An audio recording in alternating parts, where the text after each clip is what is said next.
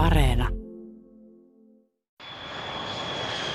Kun vuonna 1951 Alankomaat, Belgia, Italia, Luxemburg, Ranska ja Saksa perustivat hiili- ja teräsyhteisön, joka sitten laajentui Euroopan talousyhteisö EECksi viisi vuotta myöhemmin ja sitten 93 tästä kaikista muokattiin Euroopan unioni. Niin miksi juuri tämä projekti onnistui, vaikka niin moni Euroopan yhdistämishanke oli kaatunut aikaisemmin?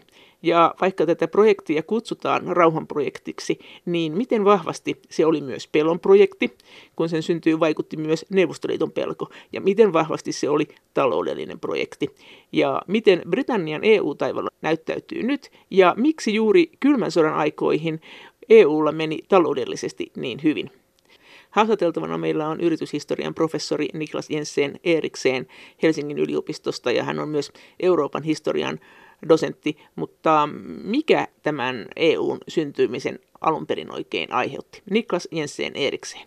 Jännä puoli eh, EUn edeltä, niin EECn historiassa se oli se, että se oli vähän niin kuin monta asiaa samaan aikaan. Se olihan se tavallaan rauhanprojekti siinä mielessä, että, että siinä yritettiin tätä Saksaa ja Ranskaa sitä yhteen, mutta toisaalta taas luoda Länsi-Eurooppaa sellaista blokkia, joka oli sitten vastapaino Neuvostoliitolle ja kommunismille, eli siinä vaiheessa montaakin asiaa, mutta samaan aikaan se oli taloudellinen liittoutuma, jonka tarkoitus oli myös hyödyttää näitä jäsenmaita ja luomalla sen tämmöinen yhteinen, yhteinen tota kauppa-alue. Eli siinä oikeastaan tämä taloudelliset ja poliittiset edut vähän niin kuin kytkeytyi toisiinsa. Niin kuin aina. Niin, niin kuin vähän aina, joo. No ketä vastaan se oli? Kyllähän talous on jollain lailla kuitenkin tämmöinen taloudellinen kamppailu, niin se usein nähdään nolla sumapelinä. Niin. No jonkin verran se oli selkeästi niin kuin neuvostoliittoa kommunismia vastaan. Se oli taloudellisestikin, mutta ennen, kaikkea poliittisesti, mutta, tota, mutta myös oikeastaan se oli, sitä on joskus puhuttu, että siinä oli tämmöistä niin kansallisvaltioiden pelastusoperaatiota, eli monet näistä maista oli kärsinyt aika voimakkaasti sodan aikana ja oli aika polvillaan ja pyrki sitten niin kuin nousemaan tavallaan liittoutumalla toisessa kanssa taas, eli taas oli, pystyy. Eli se oli nationalistinen projekti itse asiassa siinä alkuvaiheessa 50-luvulla. No se oli jännä yhdistelmä sillä, että vaikka me ajatellaan helposti EUta niin kuin tämmöisenä tai nykyistä, nykyistä Euroopan unionia tämmöisenä ylikansallisena organisaationa, niin siellä on kuitenkin ollut alusta lähtien ne kansallisvaltiot tosi voimakkaasti mukana. Eli se on ollut samaan aikaan niin kuin kansallisvaltioiden projekti, että sitten tämmöinen niin kuin niiden yhteenliittymä. Ja kyllä jos katsoo, miten sitä muotoiltiin siinä alkuvaiheessa ja myöhemminkin, niin kyllähän siellä oli aika voimakkaasti, oli, oli Ranskan taloudelliset edut ja Länsi-Saksan taloudelliset edut ja näiden yksittäisten maiden. Eli, eli kyllä he pyrkivät huolehtimaan siitä, että – heidän etunsa sitten pääsee ääneen siellä EECn sisällä ja, ja sitten siellä tavallaan sitten näitä soviteltiin yhteen. Mutta kyllä kansallisvaltiot oli ihan selkeästi niin kuin mukana ja kyllä se on, oli, oli jäsenmaiden ajama.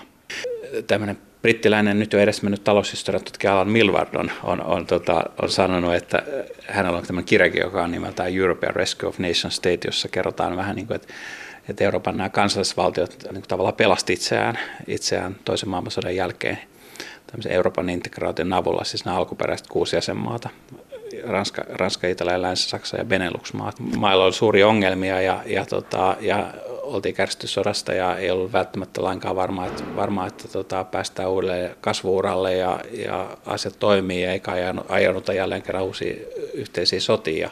Ja, ja sen takia sitten alettiin tota, osittain kansallisten etujen voima, voimalla alettiin rakentaa tällaista yhteistä eurooppalaista taloa. Mitä niille olisi käynyt ilman tätä? No, Eikä ei kukaan olisi enää hyökännyt niiden kimppuunkaan. Mistä me tiedetään? Kuka kyllä... olisi? Kaikki oli ihan puhki. Niin, no, sillä hetkellä, mutta että jos ajattelet ensimmäisen ja toisen maailmansodan välillä, välillä on vain pari vuosikymmentä ja ensimmäisen maailmansodan jälkeen kaikki oli ihan puhki, mutta sitten sen, sen jälkeen taas tapeltiin keskenään. Mutta on se totta, että en mä usko, että olisi syntynyt mitään uutta ranskalaista sotaa välittömästi, mutta että siinä oli enemmän ehkä se vaikutus, että oli tämä Neuvostoliiton uhka, joka, joka sitoi näitä maita yhteen. Paljonko USA-laiset käveli kulisseissa sanomassa, että perustakaa se nyt? Tuki voimakkaasti, voimakkaasti Euroopan integraatiota. Että se on aika jännittävää itse asiassa, että, että tavallaan tuli siinä auttaneeksi itselleen, luodakseen itselleen taloudellisen kilpailijan, mutta poliittisesti ja sotilaallisesti Yhdysvalloilla, Yhdysvalloilla oli tärkeää se, että, että, tota, lähtee että, että lähtee käyntiin ja sitten se, että Eurooppa pystyy puolustamaan itseään ja on vahva, jos siinä oli esimerkiksi pelkona yksinkertaisesti se, että jos eurooppalaiset on, tämähän oli Marshall-avun avun suuri motiivi ja että jos, jos, jos eurooppalaiset on köyhiä ja nälkiintyneitä ja tyytymättömiä, niin sitten he voivat helpommin äänestää kommunisteja, joten kannattaa antaa, auttaa eurooppalaista jaloilleen. Oli vai? Joo, joo. Siis se, että jos, meidän täytyy muistaa silloin, että kun toinen maailmasta päättyi, niin Neuvostoliitto oli sen yksi voittajavaltioista ja monet Euroopassa uskoivat oikeasti, että kapitalismi on tuho, on tuhon tuomittu ja, ja tota, sosialismi sen sijaan tämmöinen niin kuin jonkinlainen neuvostotyylinen kommunismi niin, niin, niin on, on se tie eteenpäin ja oli ihan selkeästi tämmöinen järjestelmän välinen kilpailu.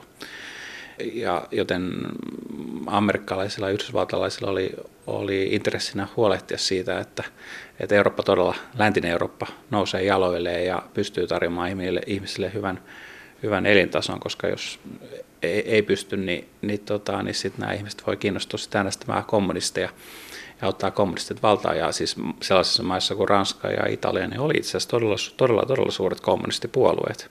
Et se ei ole mitenkään ihan teoreettinen vaihtoehto, ja Saksahan oli, oli osittain Neuvostoliiton miehittämä, se, se nykyis, sitten mitä Saksassa kutsuttu osa, osa eli, eli tota, ei se ole mitenkään toisen maailmansodan päättyessä ei ollut mitenkään itsestään selvää se, se että, tota, et, että Euroopasta kehittyy tällainen vauras Euro, nykyisin Euroopan unionina tunnettu valtioiden kombinaatio. Milloin se kansallisvaltioideologia sitten tässä kääntyi toiseen suuntaan? Että nythän kansallisvaltioideologia, niin siihen vetää hirveän nopeasti niin kuin yhtäläisyysmerkit niin kuin patriotismin ja sitten jopa natsismin kanssa, että milloin tämä kääntyi näin? No en mä tiedä, onko se välttämättä kääntynyt koskaan, sillä se on totta, että kansallisvaltio on nationalismi liitetään paljon näitä kielteisiä juttuja, mutta mä en tässä tapauksessa tarkoita niinkään tällaista niin kuin tämmöistä vähän niin kuin rajat kiinni ja, ja muukalaista tulostyyppistä nationalismia, vaan enemmän silleen niin kuin eri maiden kansallisten taloudellisten etujen ja muiden ajamista. Ja sitähän sitten tapahtuu aika paljon. Eli esimerkiksi länsi alusta lähtien tapahtui. Eli länsi-saksalaisille oli tärkeää saada, kun heillä oli kuitenkin kehittynyt teollisuus, joka nousi sodan jälkeen aika nopeasti jaloilleen, niin heille oli, oli tota tarvetta sitten löytää sille uusia markkinoita ja saada niitä tuotteita vietyä muille Euroopan ma- markkinoille. Ja ranskalaisilla oli esimerkiksi aika iso maa, maa, maataloussektori, jota piti sitten saada vietyä eteenpäin. Ja, ja tähän Euroopan unionin edelleenkin olemassa yhteinen maatalouspolitiikka, niin sehän on vähän niin kuin ranskalaisten käyntiin laittamaan. Eli kyllä semmoista niin tämmöiset kansalliset edut on ollut aina niin läsnä siellä ja, ja onhan ne edelleenkin, että jos katsotaan, että miten Euroopan unionin sisällä väännetään kättä, niin, niin kyllä siellä edelleen niin maat pyrkii puolustamaan sellaisia asioita, jotka on juuri heille tärkeitä. Minkä takia se oli sitten just nimenomaan hiili ja teräs? Totta kai ne on kovia lujia rahantuojia, mutta olisiko ollut vaihtoehtoja? Nehän kuulostaa kuitenkin semmoisilta aloilta, että nämä ei ole kauhean innovatiivisia ainakaan, mutta varmaan ne on semmoista perusnäkkileipää. No ne sanotaan, että ne oli perusnäkkileipää silloin, kun niitä, tota, niitä luotiin. Et silloin nyt me, me ajatellaan liikutaan erilaisessa maailmassa. Nyt on bitit liikkuva ja, ja elektroniikkateollisuutta ja, ja internetiä ja muuta on, mutta et silloin 50-luvulla, kun sitä alettiin luoda hiili- ja teräsyhteyttä, niin silloinhan se hiili ja teräs oli edelleen vähän niin kuin sellaista Euroopan teollisuuden selkärankaa. Ja, hiili tuli ja, mistä ja teräs tuli mistä? No ne tuli oikeastaan sieltä, jos katsoo kartasta, ne tulee oikeastaan sieltä raja-alueelta, että et, et, tota, et, et, et Ranskan, Saksan ja, ja Benelux-maiden siitä, siitä kolmiosta, eli jos katsoo, sieltä laittaa Ruurin ja Belgian ja, ja tota, itäisen Ranskan alueita, niin siinähän ne oikeastaan ne on kaikki siellä, siellä aika lähellä toisiaan nämä suuret terästeollisuusalueet ja, ja tota, hiilikaivokset. Ja, ja sitten niillä oli tietenkin suuri sotilaallinen merkitys, että, sodan aikana se toinen maailmasta oli kuitenkin vielä semmoinen siinä mielessä perinteinen sota, että sillä, että kuka kontrolloi paljon terästuotantoa, niin sillä oli aseet. Nykyisiä se ei ole enää samalla tavalla. Nykyisiä se on elektroniikka ja muu, mikä sitten jyrää myös sotatilanteessa. Miten ne aseet näkyy siinä, siinä hetkessä, kun sitä perustettiin, sitä hiili- ja teräsunionia? Suoranaisesti eihän ei, ei, ei näkynyt mitään, että se oli se niin talouden liittoma Euroopan hiili- ja teräsyhteisö, mutta tietenkin se, että, että silloin nämä nämä tota, strategisesti tärkeätkin materiaalit, ennen kaikkea teräks, teräksen ja hiilen tuotanto, niin tavallaan tulee niin kuin ylikansalliseen kontrolliin. Eli se on yhteinen organisaatio, jolloin sit siinä on niin kuin vaikeampi sitten, vaikka tyyli jos Länsi-Saksassa alkoisi militarismin nousta, niin se vaikeampi lähteä sitten soloilemaan. Eli tavallaan haluttiin saada ne ase kaivannaistuotteet yhteiseen kontrolliin, hiili ja teräs. Et se oli tavallaan se, niin se rauhanprojektin ydin siinä vaiheessa, että kun kaikki yhdessä seuraillaan, mitä muut tekee, oliko se nimenomaan se se juttu? Vai oliko se, no, mikä ehkä... se juttu oli, vai lähtikö siihen heti mukaan kaiken maailman tulliasiat, vai miten ne, siinä, miten ne teki sillä hiilellä ja teräksellä? Tuliko siihen joku hiiliteräs sisämarkkinat, vai tuliko siihen? No vähän, vähän nimenomaan niin joo, mutta silloin kun puhutaan yleensä rauhanprojektista, niin tarkoittaa enemmän oikeastaan vaan sitä, että, niin kuin, että Ranska ja Länsi-Saksa sidotaan yhteen, eli koska ne oli ikiaikaiset viholliset, tai oli ainakin ollut, ollut melkein sata vuotta, että, että Ranska ja Saksa oli ottanut yhteen useamman kerran, ja ranskalaisilla oli yleensä käynyt huonosti siinä 1870 uudestaan ensimmäisen maailmansodan alussa, ja ja tota, sitten toisen maailmansodan alkuvaiheessa, eli, eli Saksasta on aina jyrännyt, ja Ranskaa Saksaa pidettiin tällaisena ikiaikaisena vihollisena, niin niin, niin sitten tavallaan sidottiin ja yhteen. Mikä se sitominen oli? Se on kummallinen ajatus, jos ajatellaan, että jos halutaan niin kuin riita saada aikaan, niin useinhan kannattaa perustaa tämmöisiä yhteisiä projekteja, joissa on vähän epämääräiset nämä rajat, niin varmana tulee riita. Et se on ottanut aika kovan riskin. Mikä siinä on ollut se rauhan ja ystävyyden tai? No mikä, rauhalla ja ystävyydellä koskaan ei ole taetta, kun ystävien kanssa voi riitautua, mutta, mutta et kyllä se, että et sä, sun niinku, ihan niinku kansallinen liikkumavara vähenee, että sä, et ollaan, sä sidottu yhteisiin organisaatioihin. Tulee tosi hyvän tuuliseksi sitten vai? Niin, ei, ei tule hyvän tuuliseksi, mutta siinä oli ainakin se toivona. Ja, ja sitten ähm, niin, ja, ja kauppa ja muu, siinä on vanha tämmöinen idea, idea, joka ei kyllä aina ole toiminut, että se, että jos kaksi maata käy paljon kauppaa keskenään, niin sitten se toisi myös, myös tota, keskinäistä riippuvuutta ja parantaa suhteita, mutta et, et, ja jossain määrin sitä tekeekin, mutta on myös tästä paljon vastaesimerkkejä, että esimerkiksi Britannia ja, ja tota, Saksa keisarkunta kävi paljon kauppaa ennen ensimmäistä maailmasta ja sitten tunnetusti ottivat yhteistä maailmanso- eka, ekas maailmansodassa uudestaan tokassa. Eli tehdään se sitä tae, takaa, takaa ystävyyttä ja rauhaa, mutta, mutta, mutta se oli vähän se idea. Yrityshistorian professori Niklas Jensen Erikseen Helsingin yliopistosta. Oliko se sitten, kun sä kuitenkin historiaa tutkit, niin ennen EU-aikaa niin tämmöinen pan-Eurooppa ja Karle, viidennen valtakunta, muinainen Rooma, Napoleon, että näitähän oli yritetty kaikenlaisia yrityksiä yhdistää tätä Eurooppaa. Oliko tässä nyt joku uusi tulokulma vai oliko tämä vanhan lämmitystä? No siinä ainakin se uusi tulokulma, että nämä oli ihan oikeasti vapaaehtoisesti nämä kuusi maata liittyivät siihen yhteen silloin, että, että ketään heitä varsinaisesti pakotettu. Nämä aikaisemmat imperiumit, nehän oli kuitenkin niin kuin imperiumeita, että, että tota, Karle V peri paljon alueita ja niitä hallitse, mutta et, et sai myös paljon vastavoimia ja Napoleon yritti valottaa, yritti valottaa koko Euroopan asevoimia ja niin edelleen. Et siis Euroopan historiahan on tosi synkkä. Et Euroopallahan on loputon pitkä historia keskinäisistä sodista. Väkivaltaisia yhdistämisyrityksiä. Väkivaltaisia yhdistämisyrityksiä ylipäätään siis taistelua siitä, että tota, kaikki katsoo mustasukkaisesti toisia katsoo, että ei kukaan maa päässyt noussa kärkeä ja sitten on käyty sotia ja Euroopan tämä keskinäisten sotien historiahan on käsittämättömän pitkä ja verinen ja ja siinä mielessä, että se, että meillä ei ollut mitään sotaa, niin, niin, niin, niin se hävittää vähän siitä, että rauhanprosessissa on vähän niin kuin onnistuttu. Mikä tässä oli se, joka sen teki onnistuneeksi? No siinä on varmaan kyllä ollut monta muutakin vaihtoehtoa. Yksi on tietenkin se, että tota, koko läntistä Eurooppaa yhdisti neuvostoliiton uhkaa, että, että eihän siinä niin ranskalaisessa ja länsi-saksan kannattakaan toistensa kanssa riidellä, että enemmän siinä oltiin huolissaan neuvostoliiton uhkasta, mutta et, et, et muutenkin kyllä se Euroopan unioni siinä varmasti, varmasti auttoi sitomalla maita yhteen. Ja... Olisiko, ollut, olisiko ollut ilman tätä hiiliteräsulottuvuutta niin mahdollisuus yhdistyä ja jos niin, mitä kautta, että minkälaisia kilpailevia ideologioita tässä oli ja vastustiko joku hiili ja teräsunionia? No esimerkiksi britit oli aika skeptisiä.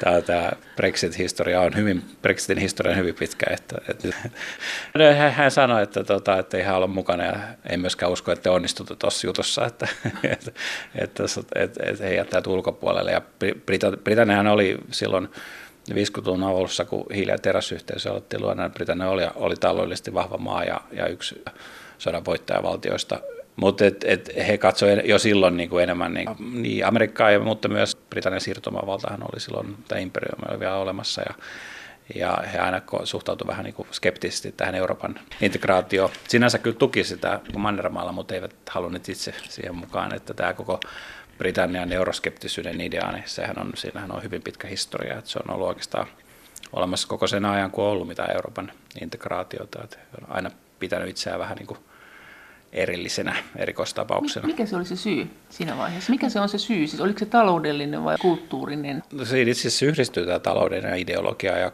kulttuurin tarinat yhteen, että he britit hahmotti jo 50-luvulla, että he ei ole niin normaali semmoinen Euroopan maa, että pikemminkin, että kun puhuu, hän puhukin, kun puhuu Euroopasta, niin tarkoittaa sitä Mannermaata. Ja että Britannia oli tällainen niin kuin, alue, jolla on se niin kuin, globaali mahti, jolla on vahvat syyteet tuonne Yhdysvaltoihin ja ja pikemminkin hahmotti, että Britannia on tällainen niin kuin useiden tällaisten alueiden niin kuin risteyskohdassa oleva. Niin, niin Lontoon Cityn asema on aika selkeä, selkeä esimerkki tästä. Sitten se, että pitäisi liittyä vain johonkin niin kuin tämmöiseen Euroopan yhteisöön tai mikä on milloinkin nimeltään, niin yhdeksi jäsenmaaksi niin tuntui sitten vähän oudolta tällaisessa ajatuksessa, että vähän tota, niin kuin, britit ei mielestään tarvinnut sitä, että britit oli yksi voittajavaltioista ja heillä oli imperiumi, joka oli silloin vielä olemassa, vaikka se sitten karsiutui nopeasti. No minkä, miten tämä siirtomaavaltojen mureneminen vaikutti tähän pelikenttään? Sekö se oli, joka tavallaan sitten siinä kylmän sodan loppuessakin niin kuin se siirtomaista ei tavallaan ollut enää sitä taloudellista tukea, niin, joka niin kuin romautti talouden? Siis siirtomaimperiumit alkoi, alkoi jo 50 tai 50-60-luvulla pääosin, mm. pääosin mureni pois.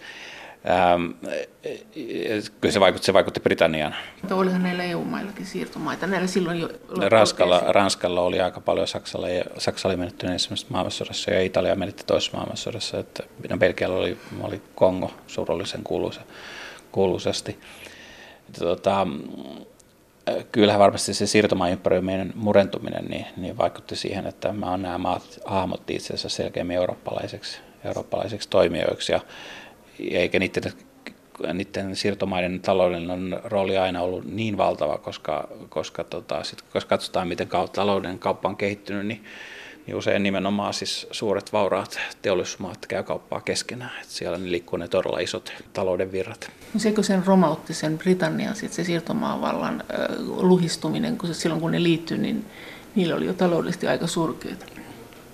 Lisäsikö se niiden motivaatiota? Se lisäsi, lisäsi motivaatiota se, että, että, että, että toisen maailmansodan päättyessä niin Britannia vähän koki, vaikka heillä oli taloudellisia ongelmia, niin, niin he koki olevansa edelleen yksi voittaja, voittajista ja, ja ehkä vähän jotenkin niin kuin suurempi ja tärkeämpi maa kuin ne, ne Manner-Euroopan sodassa kärsineet maat, eli, eli eivät kokeneet, että he on niin kuin samalla tavalla eurooppalainen valtava, pikemminkin globaali maailmanvalta, että Winston Churchill oli, oli vähän niin kuin sanottu joskus Edwardianien ajan imperialisti, eikö? He halusivat myöhemmin. Kuitenkin he halusivat myöhemmin, mutta siinähän oli, siinähän, siinä, siinä vähitellen kypsy siihen ajatukseen, koska sitä mitä kävi, oli se, että, että vaikka britit olivat skeptisiä, niin että Euroopan integraatio ei epäonnistunutkaan välittömästi ja vaan se näytti kukoistavan. Ja esimerkiksi talouskasvu oli, oli 50-luvulla ja 60-luvun alkupuolella tai 60-luvulla niin nopeampaa Ranskassa ja Saksassa, siis Länsi-Saksassa kuin Britanniassa ja sitten samaan aikaan siirtymäympäristö purkautui ja sitten vähitellen britit alkoi ajatella, että, että heidän ehkä sittenkin kannattaisi olla Euroopan yhteisöiden tai silloin EEC-jäsen.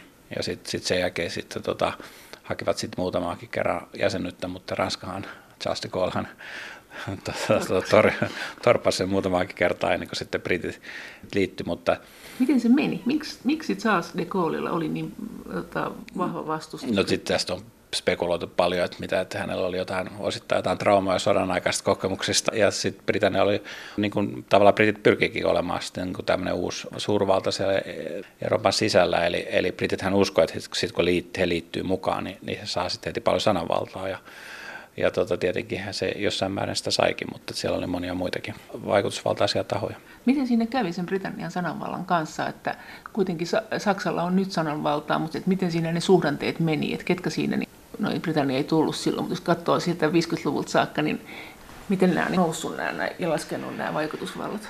No Britanniahan liittyi 70-luvun alussa, mm. alussa sinne ja 70-lukuhan oli Briteille aika huono aikaa. Että siellä oli taloudellisesti vaikeita ja välillä piti hakea kansainvälisen valuuttarahaston tukeakin ja oli lakkoja ja valot sammu kaduilla välillä ja muuta. Et 70-luku oli aika heikkoa aikaa ja et Briteille ei selvästikään mennyt yhtä, yhtä hyvin kuin esimerkiksi Saksalla. Ja No sitten Saksalla, oli, Saksalla on ollut, että se on vähän vaihdellut sitten, että Saksalla on ollut näitä, tota, näitä tota, vahvempia ja heikompia aikoja, mutta et, et aikaisempi Länsi-Saksa ja nyt tämä yhteen yhdistynyt Saksa, niin onhan se kuitenkin se, niin kuin se veturi taloudessa, Euroopan talouden veturi sekä selvästi vaikutusvaltaisin maa siinä Euroopan unionin sisällä ja sitten tietenkin tämä on, voi olla kova pala joillekin muille maille. Miten sä näet kuitenkin nämä muut maat, että kun se on kuitenkin laajentuessaankin se koko dynamiikka on muuttunut, niin mm. miten siellä on ne aatteelliset valtasuhteet muuttunut? Mm. Ain, ainakin sinne tuli Itä-Euroopan näkökulma vahvana, sitten Italia on ilmeisesti ollut joskus vähän vahvempi tekijä siellä kuin mitä se on nyt. No olihan se silloin alkuvaiheessa, Joo. alkuvaiheessa kun oli, silloin kun oli vain kuusi jäsenmaata, niin, niin selkeästi oli kolme isoa maata ja sitten kolme pientä ja nämä kolme pientä oli nämä Benelux-maat, niin olihan Italia silloin suurempi. Tietenkin kun porukka kasvaa, niin yksittäisen maan painoarvo arvo heikkenee. Paitsi Saksa nousee, mutta jälleen kerran, jälleen kerran nämä on, nämä on aika vahvoja, vahvoja maita. Yrityshistorian professori Niklas Jensen Eriksen Helsingin yliopistosta. Mikä se Ranskan salaisuus on? Totta kai se on suuri maa, mutta jos silloin menee talouskin heikosti, niin se on aina jotenkin sillä pääpystyssä ja me voidaan kyllä nyt sanoa, mitä tehdään. No siinä on ainakin auttanut se, että oli läsnä alusta lähtien tekemässä sääntöjä. Että, että Ranskahan oli keskeinen jäsenmaa heti alusta lähtien ja sen takia siellä puhutaan, me, mm, Brysselissä puhutaan paljon Ranskaa edelleen näissä EU-instituutioissa ja, ja, ja niin edelleen. Niin he on aina ollut, ollut keskeinen vaikutusvaltainen tekijä onhan, ja onhan Ranska suuri talous ja, ja tota, iso maa. Että. Mikä se on ollut se Ranskan arvo? Paljonko se on, voisi kuvitella, että Saksa on ollut kiinnostunut siitä taloudesta mm. ja Saksa on ollut myös kiinnostunut vakaasta taloudesta. Ja Ranska on ehkä vähän niin kuin ollut tällä ideointilinjalla enemmän. Onko se ollut näin? No kyllä, he, joo, no, voi sanoa, että ranskalaiset oli, oli ideoimassa ja luomassa niitä instituutioita. No. Että kyllähän ranskalaiset siellä niin kuin EECn perustajien isien joukossa, niin kuin sanotaan, niin oli vahva, vahvasti edustettuna. Joo, että kyllä, kyllä, kyllä Ranskan vaikutus on ollut, ollut siinä keskeinen. Ja miten nämä eri maat, miten niiden ideologiat siellä taisteli? Sä sanoit äsken, että britit oli aika pidettyväisiä.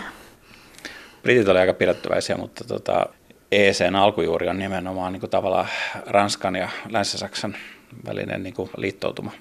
Eli se, että, että ne lyö kättä ja ajatellen, että on mole, molemmat maat ajattelee, että tämä on heille edullista. Ja se kädenpuristus on kestänyt aika lujana koko ajan. Onko siinä, milloin siinä on ollut mitään rakoiluita eniten? No, onhan nyt on ollut tietenkin jotain pienempiä kistoja, mutta että kyllä se on totta, että ei siitä nyt hirveän suuria semmoisia kylmiä kausia löydä. Että kyllä se Ranskan ja Saksan niin kuin välinen kädenpuristus on edelleen se vähän niin kuin Euroopan unionin, unionin keskeisiä asioita. Että kyllähän se näkee uutisissakin katsottu, jos Saksan liittokansleri ja Ranskan presidentti tapaa, ja se on, tapaa, niin se on iso juttu aina. aina. No minkä takia sitten nämä nimenomaan nämä kuusi maata perusti sen? Se ei ollut Euroopan yhteisö vielä siinä, se oli hiili- ja teräsunioni. Se oli hiili- ja teräsunioni ja sitten oli sen jälkeen Euroopan talousyhteisö. Ja sitten ja tuota, atomi, ah, joo, Euroopan yhteisö, tai yhteisö tarkkaan ottaa, kun sitten niitä EEC oli sama kuin Euroopan talousyhteisö. Ja sitten alettiin puhua, jossain vaiheessa alettiin puhua Euroopan yhteisöistä, koska näitä oli näitä eri järjestöjä, olisi hiili- ja teräsyhteisö ja Euroopan talousyhteisö, ja sitten oli vielä tämmöinen Euroopan, Euroopan atomienergiajärjestökin. Ja, ja tuota, sitten tippui jossain vaiheessa se, monik- tai se T-kirja, alettiin puhua Euroopan yhteisöstä. Mutta ennen kuin... Sitten tuli Euroopan unioni. Joo, joo tämä vähän sekavaa, mutta mutta, Mutta sitten Euroopan unionia kohti kuulettiin tämmöisenä sivupolkuina. Minkä takia siinä sitten oli mukana siinä alkumetreille Italia ja no niin, Ranskan ja Saksan ymmärtää, niin kuin sä sanoit, ne on isoja keskeisiä maita, jotka on ollut niin kuin, taistelleet keskenään, mutta sitten siinä oli mukana Italia, se on myös suuri maa, mutta sitten siinä on ollut mukana niin Benelux-maat ja Hollanti. Mitä ne siellä teki?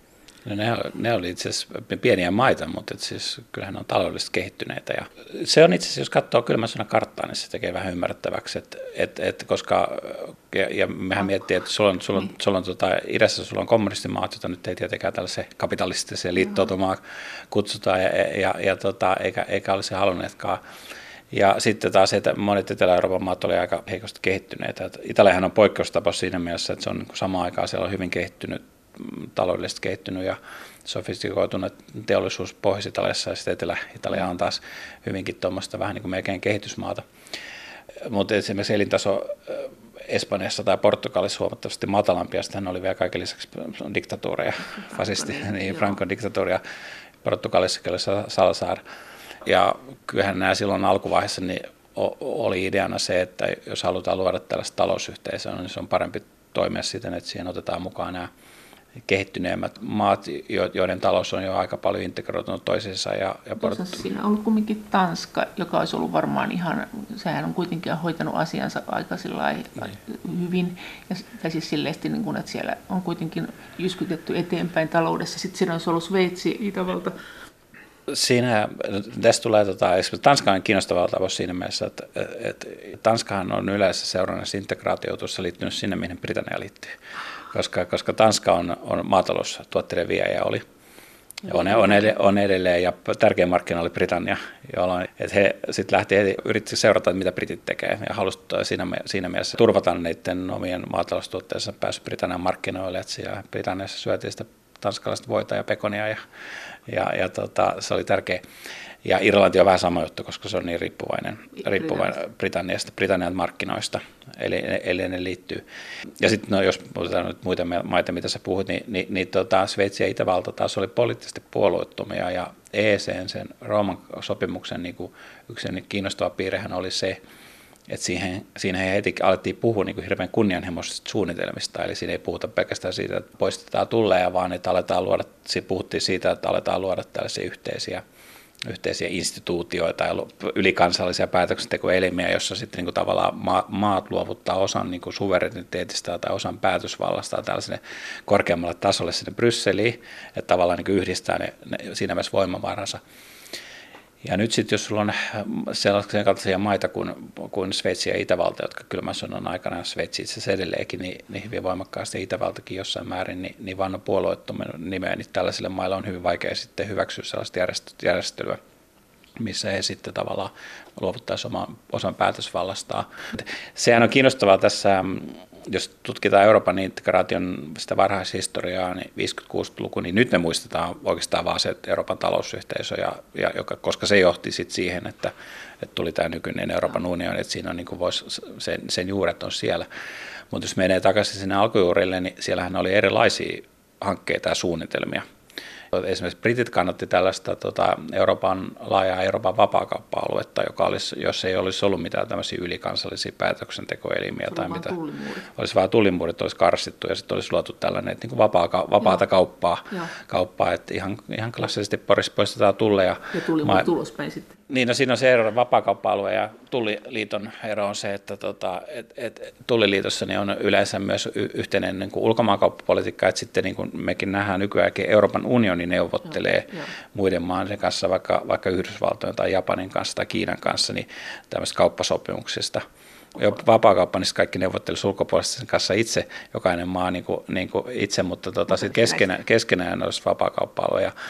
Britannia, joka ei ole ollut hirveän innostunut tällaisista ylikansallisista niin kuin instituutioista tai muista, että halusi pitää sen suvereniteettinsa omissa käsissään, niin he ajoi 50-luvulla tällaista Euroopan, läntisen Euroopan vapaakauppa-aluetta, jossa poistettaisiin nämä tullit, mutta sitten oltaisiin niin vähemmän kunnianhimoisia tämmöisen kaiken niin kuin yhteisten instituutioiden suhteen. Ja, ja, ja tämä oli vähän niin kuin se kilpaileva idea, mutta kävi sitten tässä, mm, tässä vapakauppa-alueessa, sitten, että sitähän perusti EEC, niin Britannia perusti tämän kilpaileman EFTA-nimisen järjestön Euroopan vapaakauppa, European Free Trade Association, minkä jäseneksi Suomekin liittyi myöhemmin, joka oli Suomellekin helpompi ratkaisu sen takia, että se, siinä ei ollut yhteisiä instituutioita ja, ja se oli niin puolueettomana maalle. Alun perin niin oli, oli tota, se oli tämmöinen vähän, sitä kutsuttiin joskus niin kuin, niin kuin the leftovers, eli, eli, eli tota, jäljellä jääneet Siinä oli, oli tota Britannia ja Irlanti ja Portugali ja sitten Pohjoismaat käytännössä Suomessa tuli liitännäisjäsen.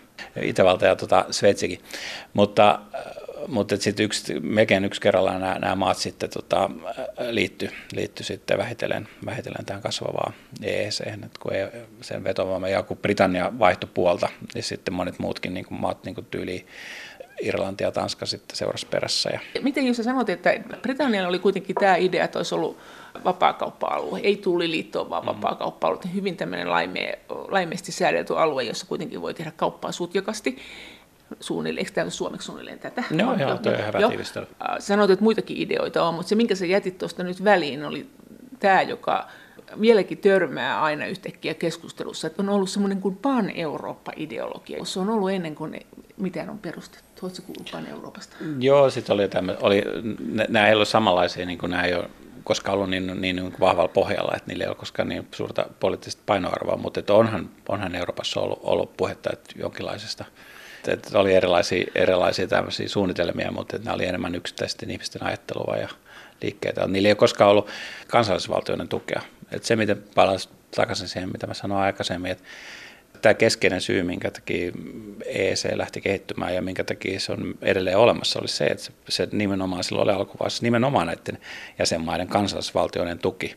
Eli se oli niiden yhteenliittymä. Eikö se aluksi ollut niin, että ei ne kyllä paljon omaa valtaansa antaneet mihinkä? No ne, se tapahtui hyvin hitaasti. Että jos katsot Euroopan integraatiohistoriaa, niin, niin, niin siellä vähitellen tulee direktiivejä ja sitten sit niitä vähitellen laajennetaan, mutta siinä oli siinä alkuperäisessä Rooman sopimuksessa oli ideana oli tämmöinen, että mennään kohti tämmöistä niin tiiviimpää yhteenliittymää, mutta, että sit se, on, mutta sit, sitä ei, niin kuin, se ei niin kuin tapahdu heti välittömästi, vaan että, vaan että se on pitkä prosessi ja, ja tavallaan sillä tiellä edelleen ollaan. Tosin nykyisin tietenkin pohditaan sitä, että ollaanko menossa kohti tiiviimpää, tiiviimpää tota liittoa vai ei, vai, vai, vai kohti enemmänkin niin kuin suhteiden löystymistä.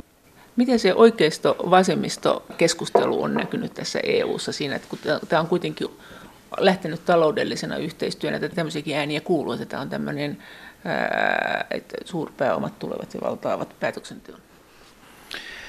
Vasemmisto oikeisto akseli näkyy enemmän ehkä siinä kylmän sanokuvissa siinä, että tämä oli selkeästi, niin kuin, tämä, oli, tämä ei ollut kommunistinen projekti ja se oli selvästi kommunismia vastaan suunnattu, mutta, et, mutta et kyllähän EUn e kannattajajoukossa on ollut sitten, niin kuin, jos ajatellaan tämmöisten matillisten puoluejoukkoja, on ollut sekä sosiaalidemokraatteja että tota, sitten konservatiiveja, eli vähän niin kuin tämmöisiä kristillisdemokraattisia puolueita. Eli mm, kyllä se oli al- alkuvaiheessa selkeästi hyvinkin voimakkaasti näiden jäsenmaiden ajava projekti, että ettei siinä mielessä ollut niin suurta pääoman hanke. Ähm, se oli neuvostoliittolaisten tapa kritisoida tätä, että täällä se kansainvälinen porvaristo sitten liittoitui yhteen, mutta, mutta että kyllähän siinä oli jäsenmaiden hallitukset hyvin voimakkaasti. Kun Neuvostoliitto ei pitänyt tästä koko prosessista, eli 50-luvulta hiili- ja teräsunionin kautta EEC ja 90-luvulla EU-hun, niin miten Neuvostoliitto käytännössä reagoi tähän asiaan ja miten sitten reagoi USA, joka tästä kehityksestä piti? Yrityshistorian professori Niklas Jensen Erikseen. Neuvostoliitto vastusti voimakkaasti ja, ja kritisoi ja haukkuja, koska just sen takia, että he piti sitä tällaisena niin, kapitalistisena ja imperialistisena organisaationa ja varsinkin kun siinä oli keskeiset jäsenmaat, oli myös NATO-maita. Millaista retoriikkaa siinä käytiin sitten puoli ja toisin? No, no nimenomaan oikeastaan tällaista just raju, rajua tota, kapitalistien ja imperialistien organisaatio ja, ja sitten tietenkin siellä sorretaan työläisiä ja muuta, että, että se oli selvästi kuitenkin niin kuin, läntisten markkinatalous- ja kapitalistimaiden järjestö, että siinä mielessä Neuvostoliittohan ei missään nimessä, nimessä tällaista organisaatiota hyväksynyt. Ja Suomi kai sitten. Niin, Suomi, ja se, sen takia, koska Neuvostoliiton niin kritiikki siis EECtä vastaan oli niin hirveän rajua ja voimakasta, niin sehän olisi selvää, että kyllä mä sanon Suomi, joka eli vähän niin kuin Neuvostoliiton varjossa, niin ei olisi tämmöiseen koskaan voinut liittyä, koska neuvostoliittolaiset olisi siitä varmasti sitten tota, raivostunut. Ja senhän näkee sitten, että Suomi liittyi Euroopan unioniin vasta sitten, kun Neuvostoliitto oli, oli, oli kadonnut. Yhdysvallathan taas itse asiassa jännittävästi niin tuki Euroopan integraatiota ja siitäkin huolimatta, että, että koska syntyi tämmöinen vahva liittoutuma, niin taloudellisesti ja EEC oli vähän niin kuin kilpailijakin Yhdysvalloille, mutta poliittisesti Yhdysvallat kyllä tuki, koska he näki, että, että tämä vahvistaa läntistä Eurooppaa ja, ja sitten luo vastapainoa Neuvostoliitolle ja sitten niin kuin pönkittää länsiliittoutuman turvallisuutta ja asemaa. Et Yhdysvaltalaiset siis ahkerasti tuki tätä Euroopan integraatiota, läntisen Euroopan integraatiota, täytyy aina muistaa, että se oli läntisen Euroopan integraatiota siinä vaiheessa. Ja jopa sitäkin ajatusta tukivat, että Britannia liittyy sinne mukaan. Tämä on ollut yksi syy, miksi Britanniasta lähtikin, koska Briteille oli aina tärkeää ylläpitää tätä, niin kuin se sanoi, ja sanoi tätä special relationshipia, erityisyyttä Yhdysvaltojen kanssa. Eli, eli että he aina kokenut, että heillä on joku erityisen hyvä suhde Washingtoniin ja, ja, ja Washingtonin ja Lontoon välillä ja sitä pitää sitten, sitten yllä. Eli kyllä siis sekä ne Yhdysvallat että Neuvostoliitto näki selkeästi, että, että tota EEC oli tämmöinen niin kuin kylmässä sodassakin tämmöinen hyvin tärkeä osatekijä. Eli Yhdysvallat kokee, että että se on tämmöinen niin puskuri ja sellainen niin liittoutuma, joka, tekee, niin kuin, joka saa tekee länsi, läntistä Euroopan vahvemman ja sitten niin kuin helpommin se pystyy helposti vastustamaan Miten? Neuvostoliiton etenemistä ja sitten taas Neuvostoliitto piti tätä karmena kapitalistisen organisaation. Miten paljon ne sitten kiristy ne välit Euroopan tai e- silloin sen EEC ja Neuvostoliiton välillä, että mikä oli tiukin piste sun mielestä?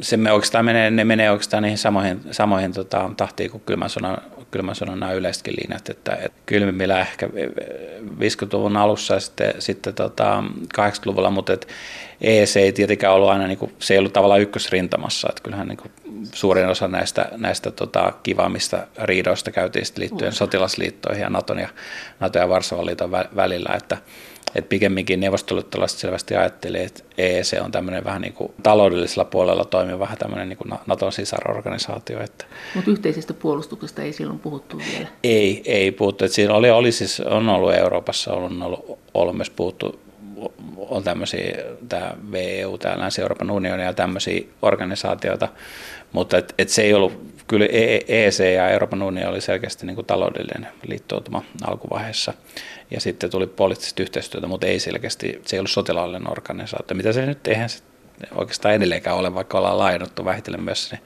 poliittiseen.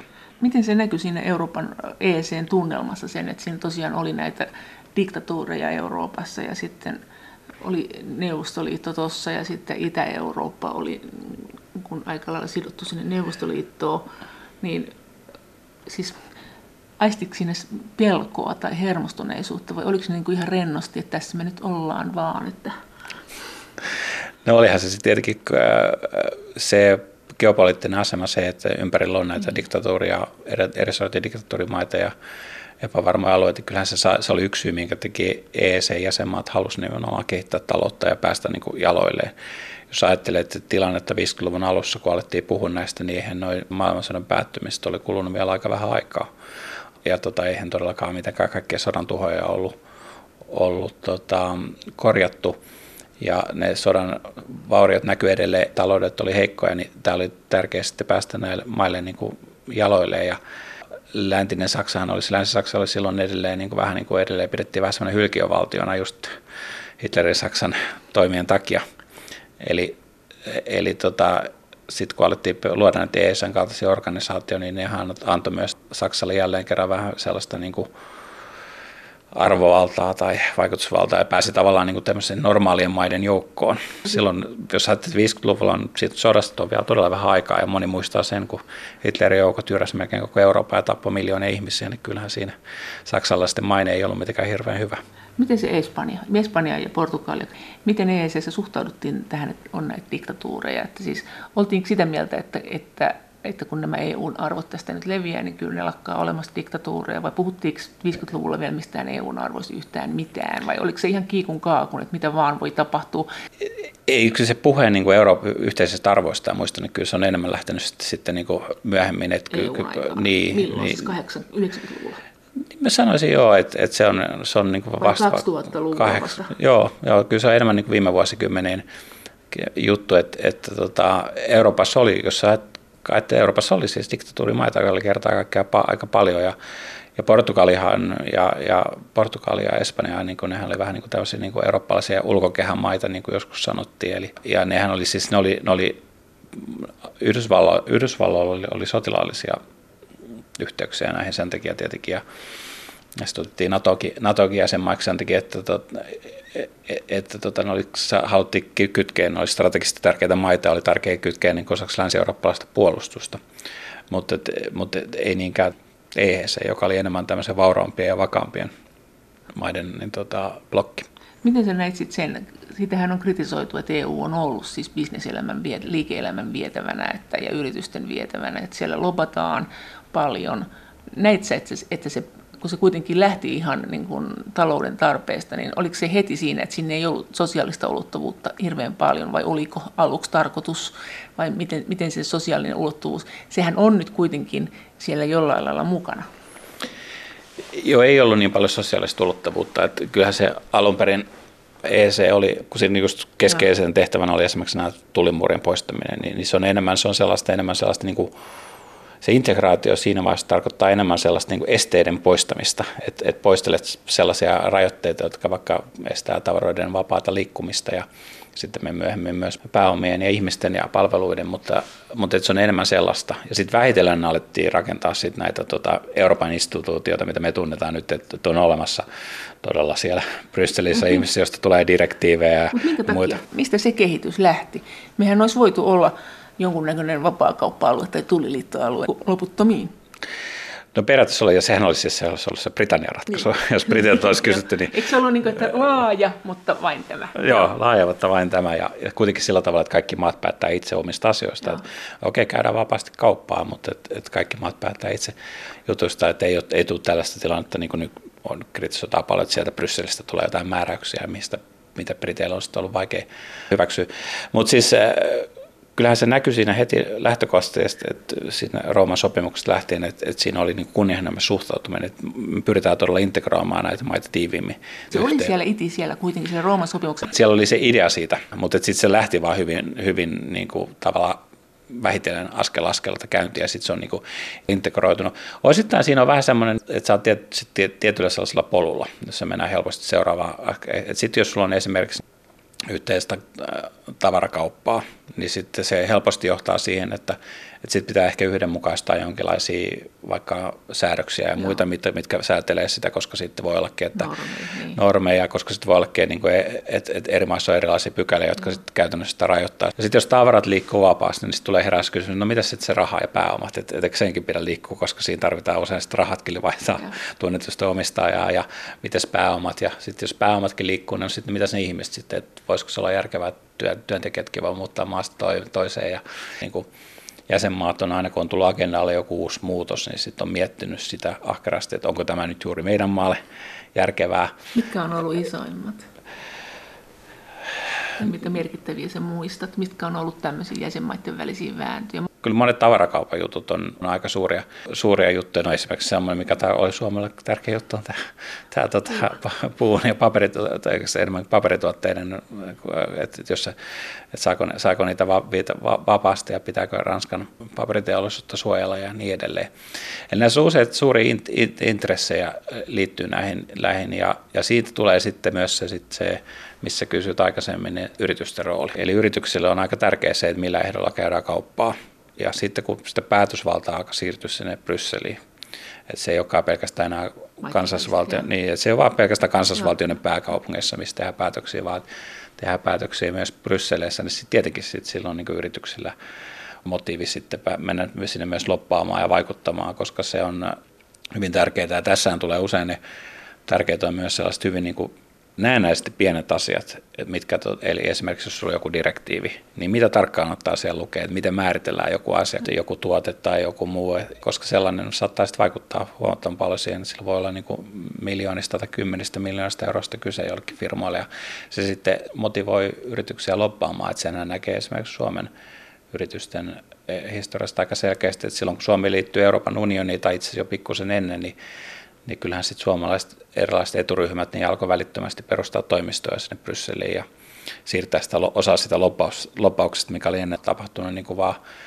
Helsingissä, niin sitten alkoi tapahtua myös, myös siellä Brysselissä ja tähän tämä sama tapahtuu niin kuin oikeastaan kaikki muutkin maat. Tässä yrityselämässä, että nämä tahot, joilla on rahaa ja kykyä lopata yhdessä esimerkiksi sellaisia direktiivejä, joita vain he voivat noudattaa, just tämmöisiä, että teidän pitää kaakeloida teidän juustohuone jollakin, ties millä, ja, ja sitten sun tätä nämä byrokratiakustannuksetkin aika kovat, niin Onko näitä lopattu tieteen, siis onko siellä semmoinen pienten ja suurten yritysten välinen taistelu, jota suuret on voittamassa? Tätähän usein epäillään, että näin siellä juuri on käynyt.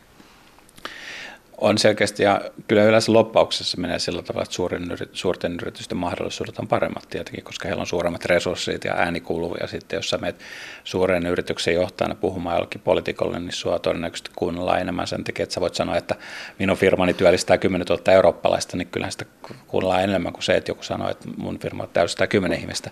Mutta tota, tämmöistä niin kuin eroa, mutta että kyllä mä sanoisin, että, että vielä ehkä enemmän niin on niin kuin erilaisia teollisuuden alueen välisiä kistoja ja muuta tällaista. Et, et jos esimerkiksi otetaan tuo paperiteollisuuden no. esimerkki, mistä mä mainitsin, niin suomalaisille ja pohjoismaisille niin paperitehtäjälle oli tärkeää se, että he saa niin viedä paperia täältä Pohjoismaista vapaasti, mahdollisimman vapaasti Euroopan sinne ydinalueen, missä on paljon ihmisiä, jotka kuluttaa paperia. Nykyisin kulutetaan vähemmän, mutta et, mm. et varsinkin silloin.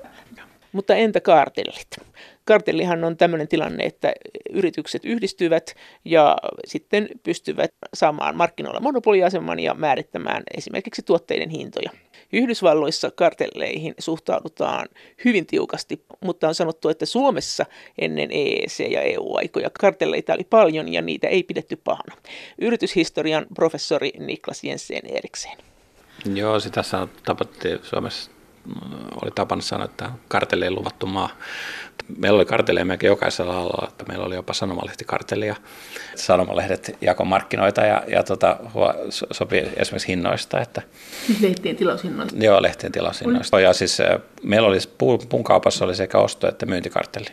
Eli metsänomistajat pyrkii yhdessä tota, määrittelemään niitä hintatasoja ja, ja sitten, sitten taas vaihtoehtoisesti puun ostajat eli metsäteollisuusyritykset, jotka, niin, niin ne pyrkii määrittämään sitä sitten, tota, millä hinnalla, hinnalla sitä ostetaan. Et siinä sekä ostajat ja myyjät oli järjestäytyneitä ja kyllä Suomessa oli valtava määrä kartelleja ja, ja ne alkoi purkautua vasta 1980-luvulla, ja jolloin tänne säädettiin ensimmäiset tiukat kilpailulait ja sitten se oli vähän niin kuin ennakkoa jo siihen, että, että Suomi oli liittymässä tähän tai siirtymässä kohti Euroopan talousaluetta ja Euroopan unioniin, ja siellähän sitten kartellit oli, oli kiellettyä, eli Suomessa tapahtui aika suuri muutos tässä 80-90-luvulla. Minkä takia ne oli kielletty? Siinä oli ideana se alun perin, että kun, kun oli Euroopan talousyhteisön EECn idea oli se, että karstaa ne kaupan esteet sieltä sisältä, ne tullit ja muut, ja sitten tulee vapaampaa kauppaa siellä sisällä, ja sitten se tuottaa paljon etuja, etuja se, että vapaakauppa ja, ja tota, toiminta tehostuu ja muuta. Mutta tällainen niin nämä vapaakaupan hyödyt voi helposti kadota, jos sitten vaihtoehtoisesti saman tien yritykset alkaa rakentaa, rakentaa keskinäisiä kar, kar, karteleja, jolloin, niin, jolloin sulla käy se niin, että poistat valtiolliset esteet, mutta sitten sulle tulee tilalle niitä yksityisiä esteitä voisi kuvitella, että niin hinnat laskee, kun kilpailu lisääntyy, mutta jos yritykset perustaa kartellin, niin sitten se saman tien niin ne hinnat ei välttämättä laskekaan, koska, koska niistä on sovittu. Ja sen takia niin EEC sinne Rooman sopimukseen heti kirjattiin, kirjattiin kartellipykälät, jossa kiellettiin kartellien muodostaminen EEC sisällä. No minkä takia Suomi ei ollut nähnyt näitä kartelleiden vahingollisuutta? Niissä ilmeisesti olisi jotakin hyvää, ja taas Yhdysvallat oli paljon ankarampi kartellien suhteen. Joo, Yhdysvallat oli tiukka Yhdysvalloissa säännettiin jo, jo tota, 1800-1900-luvun vaihteessa on muutamakin sanoi tosi tiukka kartellilaki.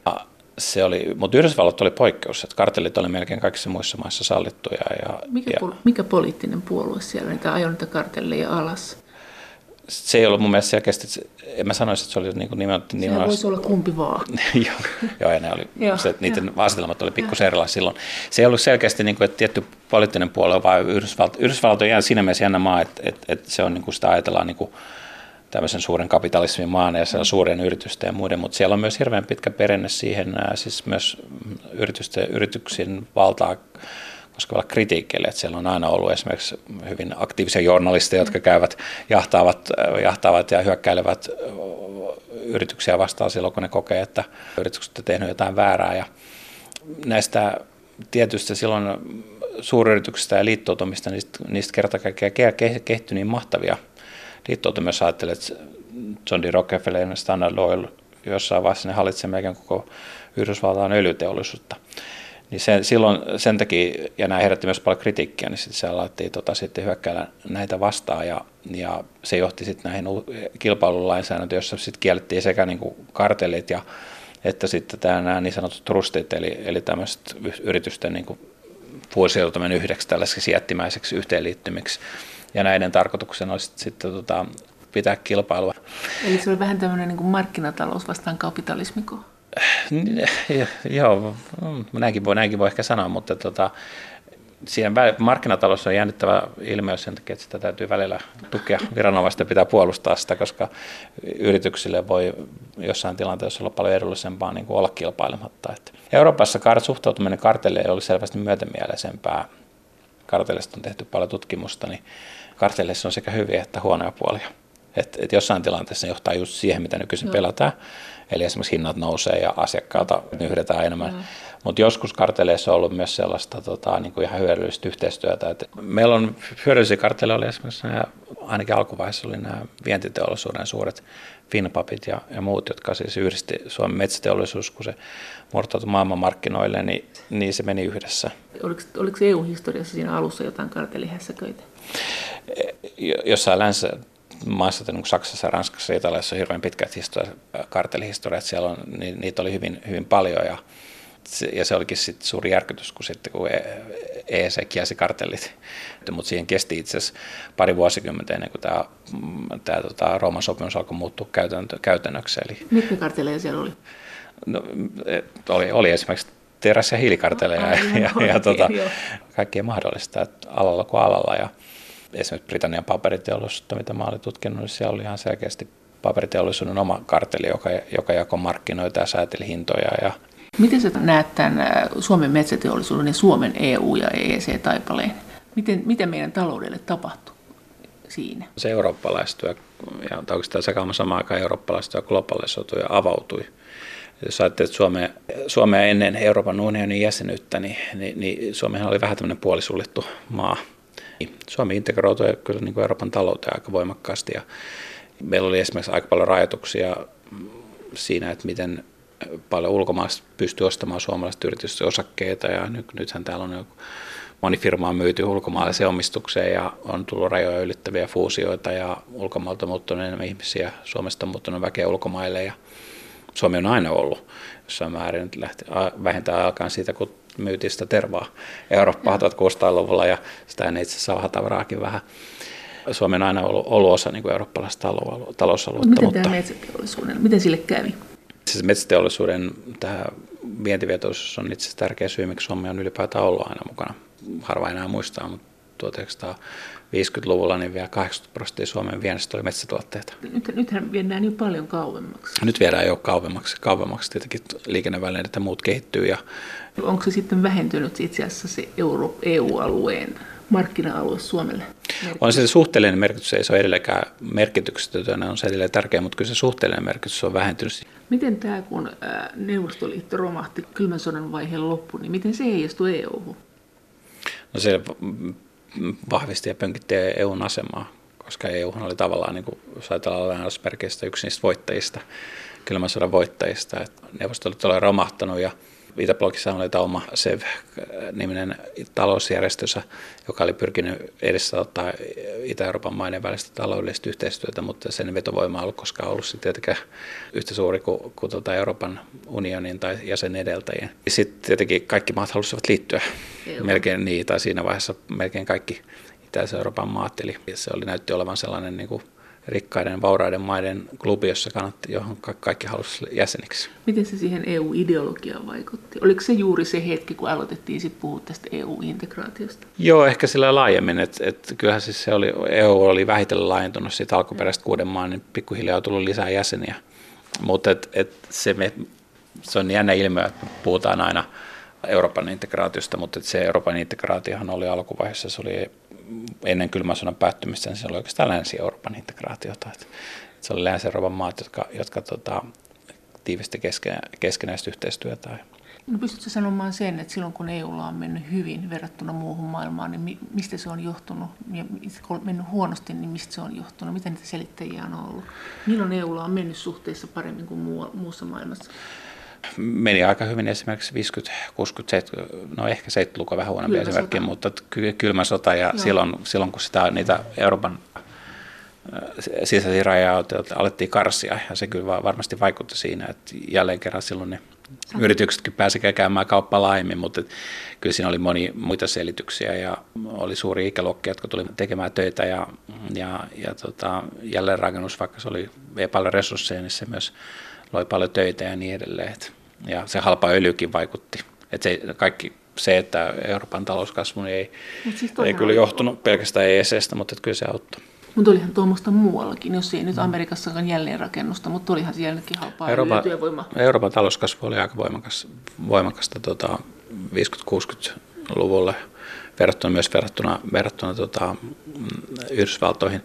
Nämä vähän nämä, kuka on johdossa aina, niin se vähän vaihtelee. Mutta minkä vaihtelee. takia juuri silloin? Miten me, mikä, mutta niin, mut siis niin juuri, että oliko se sitten ainoa selitteet, että meillä oli enemmän jälleenrakennusta, koska nuo kaikki muut tekijät hän oli muuallakin?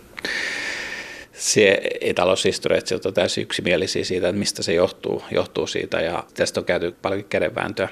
Määntöä. Se on vaikea sitten selittää että tavallaan aukottomasti, mikä on se syy talouskasvuun milloinkin. Mutta et, et, et, no, joo. No, milloin me alettiin painumaan alas verrattuna muuhun maailmaan? Milloin se alkoi? No kyllä sitten 78-luvulla, 80-luvullahan oli jo puhetta paljon tästä siitä, että onko täällä Euroopan jäykistyneitä rakenteita ja tällaisia. Ja, ja silloinhan muistat, jos muistat, niin niin jossain vaiheessa Japani oli se mallimaa, että Japanille meni loistavasti ja sitten puhuttiin, että Suomi on Euroopan Japani, Japani ja Suomellekin menee loistavasti, kun sitten Japanille ei mennä, mennyt enää loistavasti ja sitten Suomikin oli kohta lamassa, että nämä on aina vähän tämmöisiä pelkistettyjä esimerkkejä. Näin sanoi yrityshistorian professori Niklas Jensen Erikseen. Kiitos teille viesteistä ja kommenteista. Ja lisää viestejä ja kommentteja voi lähettää sähköpostiosoitteeseen maija.elonheimo.yle.fi. Ja sen lisäksi me voimme keskustella näistä asioista yhdessä Twitterissä.